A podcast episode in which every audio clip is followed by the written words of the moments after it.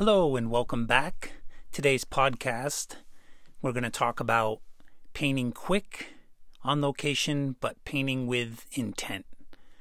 So, when you're out on location, one of the things that you're going to come across is you're going to be looking at your landscape, and there's so much there to paint, and you really need to focus in on what is your main attraction and what interested you to stop there and set up your easel in the first place.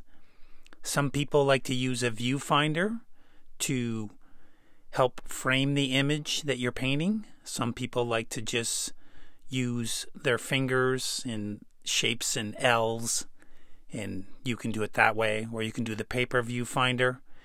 When you get more experience, what you can do is just start to move things around in the landscape.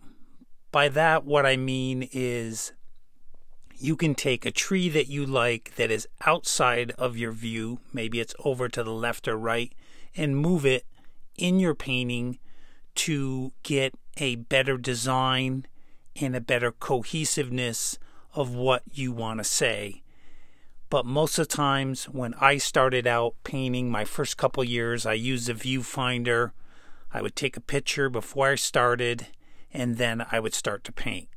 Some people are a big fan of thumbnails. I know these work, but I would say if I'm going to be honest, I start to paint right away. I probably only do a thumbnail 25% of the time.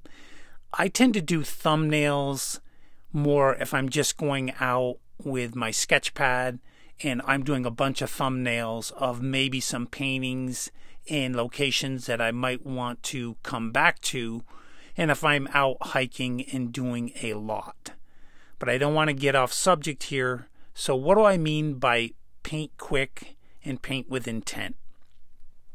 What I mean is you're trying to capture just the essence of the scene. And I think what most plein air painters do is they don't, unless you're in a competition or a plein air event, is you're just trying to capture what's in front of you, what you're interested in, and not worry so much about painting a finished painting. And if you're doing a group of trees and you've got a couple where the light is on, I would concentrate more on that and don't worry so much if the background isn't completed or if it kind of looks unfinished. That's okay. And sometimes a piece that looks unfinished without a bunch of detail in it and a bunch of hard lines sometimes looks better than something that's been rendered way too much.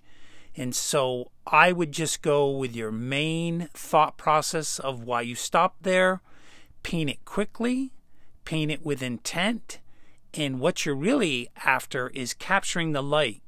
And guess what? The light is not going to last long that scene is going to change very quickly. I would say in most instances, you have between 30 and 45 minutes. When you start going longer than that, an hour, you are going to be painting and chasing a different scene. So you need to make sure that you stick to what your initial block in was and don't start chasing different shadows and different light because then you're chasing a totally different painting you're probably not going to be happy if you paint that with several different versions. Now, if you do want to finish the painting and you just stick to your guns, sure, you can stay out there longer than 45 minutes or 30 minutes. I know sometimes I've painted an hour and 20, but I keep telling myself what was my first impressions, and I don't try to deviate from that you'll find that you'll have a more successful sketch and painting. And don't be afraid to take that back in the studio and with the help of a photograph that you should take before you set up and start to paint.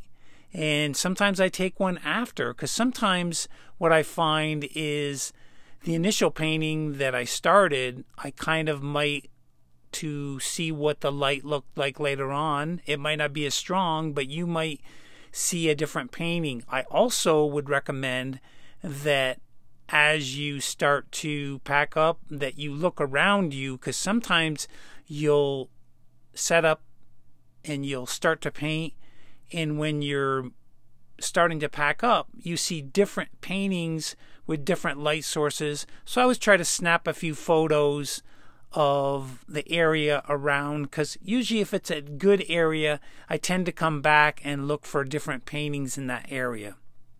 So what you're going to do when you go out there is to paint quicker paint with your first intent and don't worry about if you get a finished painting. Remember, painting on location is very difficult, and unless you're painting a lot, at least a couple times a week, your average rate of success of doing a finished painting is probably less than half, depending on how experienced you are. Remember, you're out there to capture the moment, capture the light, and to build upon that for a painting that you want to do in your studio.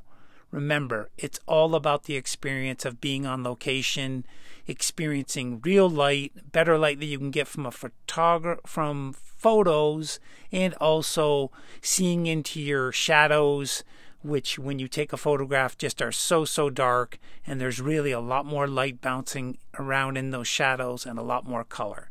So I hope today's podcast helped you about what you want to capture when you're out on location. I hope everyone has a good upcoming weekend and remember to get out there and paint on location. Thanks for listening.